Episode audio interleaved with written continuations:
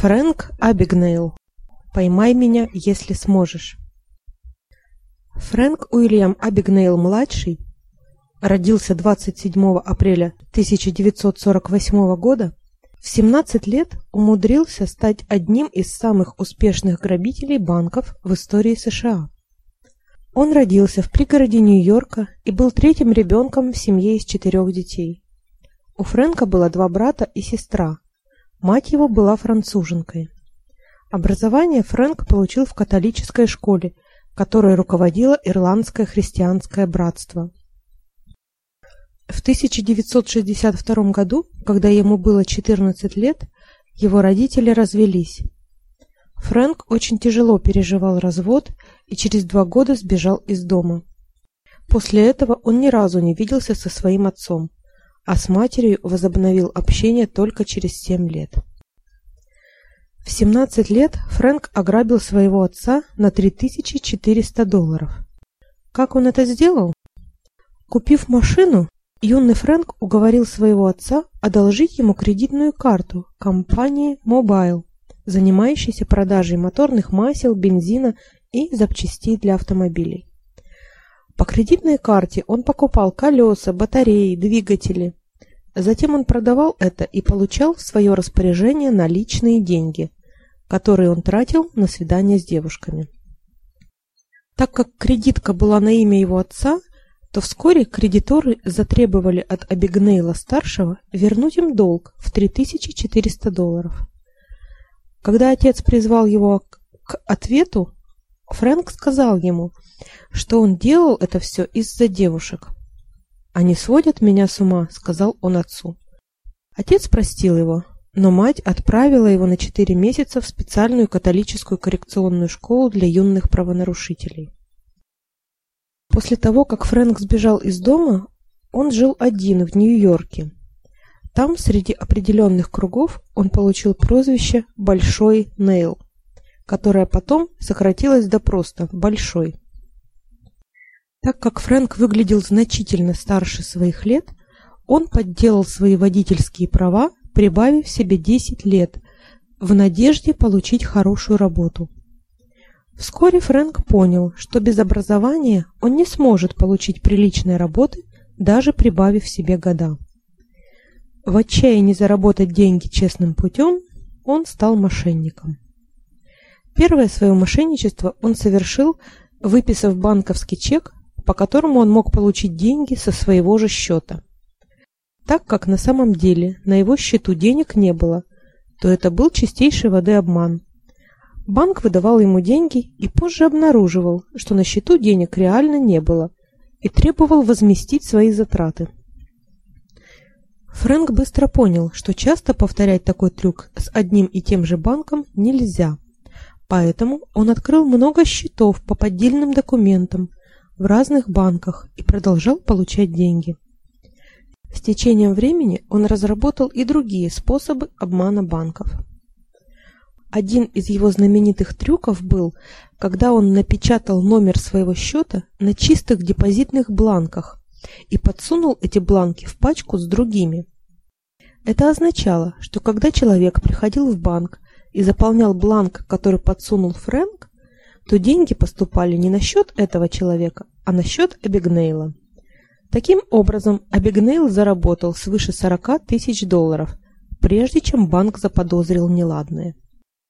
К тому времени, как банк обнаружил, куда уходили деньги клиентов, Абигнейл уже успел снять все деньги со счета и сменил документы, удостоверяющие личность. Кроме обмана банков, Абигнейл занимался тем, что выдавал себя за других людей. В течение двух лет он представлялся пилотом авиакомпании Pan American Фрэнком Вильямом, чтобы летать бесплатно по всему миру. Все счета за билеты, еду и жилье отправлялись в авиакомпанию. Абигнейл сделал себе фальшивое удостоверение пилота. Кроме того, он получил форму пилота авиакомпании, заявив, что его форма потерялась в химчистке. Позже он представлялся педиатром в госпитале под именем Фрэнк Коннорс. Он перестал выдавать себя за пилота после того, как его чуть не схватила полиция в аэропорту Нью-Орлеана. Он поселился в доме, где его соседом был настоящий врач. Тот уговорил Абигнейла временно поработать в больнице заведующим педиатрическим отделением, пока они не найдут постоянного человека на это место. Так как такая работа не была сопряжена с медицинской практикой и была скорее административной, Фрэнк не испытывал трудностей. Тем не менее, из-за него чуть не погиб ребенок. Медсестра сказала Абигнейлу, что в отделение привезли синего ребенка. Абигнейл не имел понятия, о чем идет речь, и не понял, что у ребенка удушье, ему срочно надо дать кислород. Фрэнку удавалось избегать медицинской работы путем перепоручения ее студентам-медикам, стажировавшимся в госпитале. После 11 месяцев госпиталь нашел наконец ему замену, и Абигнейл снова стал пилотом. Когда Абигнейлу было 19 лет, а выглядел он, как мы помним, значительно старше своих лет, он подделал диплом Гарвардского университета, прошел экзамен на профессиональную пригодность и получил работу в офисе генерального прокурора штата Луизиана. Первые два раза он не смог сдать экзамена, но на третий раз, после того, как он уже знал, какие вопросы задают, и после двух недель подготовки он прошел таки экзамен. В то время Луизиана позволяла проходить такой экзамен юристам много раз. В своей автобиографии Фрэнк Абигнейл позже описывал свою работу как «мальчик на побегушках». Он подавал кофе и приносил книги своему боссу. В то же время, на несчастье Абигнейла, в офисе прокурора работал настоящий выпускник Гарварда. Он преследовал Фрэнка вопросами о времени его пребывания в Гарварде. Естественно, Фрэнк не мог ответить на вопросы об университете, который он никогда не посещал. И после восьми месяцев работы он вышел в отставку, устав защищать себя от нападок выпускника Гарварда, начавшего наводить справки об его образовании. После этого он сфальсифицировал диплом Колумбийского университета и в течение одного семестра работал ассистентом преподавателя социологии в Мормонском университете штата Юта. Чтобы знать, что рассказывать, он просто заранее читал главу из учебника, а потом пересказывал ее студентам. Абигнейл был схвачен во Франции в 1969 году, когда один из стюардов в самолете узнал его лицо с плаката «Разыскиваются». 26 стран, в которых он совершил мошенничество, требовали его передачи себе. Сначала он 6 месяцев сидел в тюрьме во Франции, где он чуть не умер от недоедания и пневмонии, которую он заработал тем, что спать приходилось на каменном полу. Затем его переправили в Швецию, где его судили за подделку чеков. В Швеции он провел еще шесть месяцев в тюрьме. Так как шведские законы запрещают жестокое обращение с заключенными, то в этой тюрьме ему жилось неплохо. Затем его отправили в США, где его приговорили к 12 годам тюрьмы. Когда Абигнейла переправляли на самолете в США, он бежал через туалет в самолете.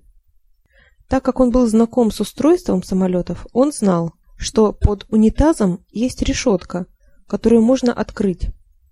Самолет уже почти приземлился, и Фрэнк смог выпрыгнуть незамеченным, так как было уже темно. У него были припрятаны 20 тысяч долларов. Фрэнк собирался купить билет до Бразилии, страны, у которой нет договоренностей с США о выдаче преступников. Он был задержан констеблем канадской конной полиции, когда стоял в очереди за билетом. Перед тем, как отбывать срок в тюрьме, он находился в камере предварительного заключения, откуда тоже совершил побег, который он позже описал в своей книге как самый знаменитый побег из тюрьмы. В то время американские тюрьмы были осуждаемы организациями по борьбе за права человека. Во многих тюрьмах проводились расследования. На его удачу один из полицейских забыл официальные бумаги, по которым Абигнейла – должны были принять в тюрьму. И поэтому он был ошибочно принят за одного из секретных инспекторов, которые специально под видом заключенных садятся в тюрьму, чтобы изнутри наблюдать, соблюдаются ли там права человека. Из-за этой ошибки он получил много привилегий. Лучшую еду, более мягкое обращение и другое.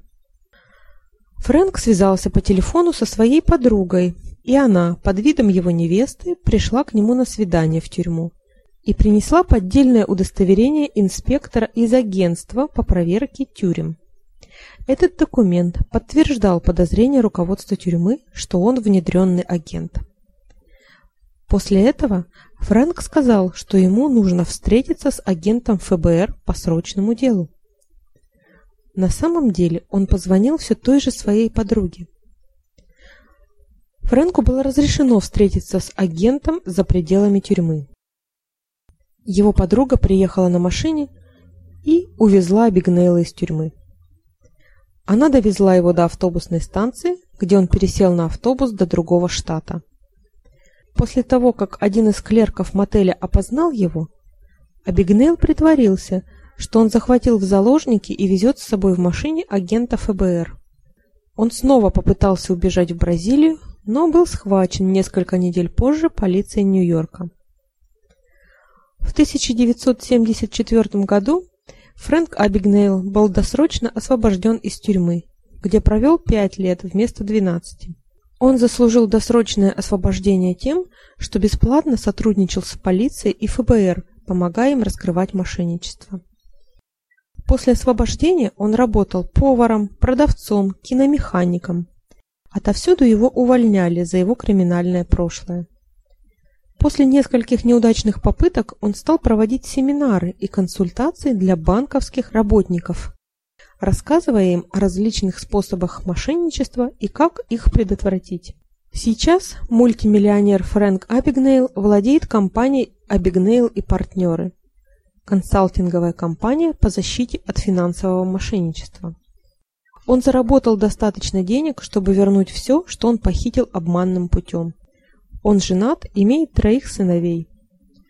История Фрэнка Абигнейла была положена в основу фильма Стивена Спилберга «Поймай меня, если сможешь», где остроумного мошенника сыграл Леонардо Ди Каприо. В этом фильме Фрэнк Абигнейл получил эпизодическую роль офицера полиции, который арестовывает Леонардо Ди Каприо, игравшего его самого.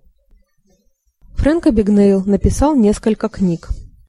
«Искусство воровства», в которой он описывает наиболее распространенные мошенничества и напоминает читателям об осторожности.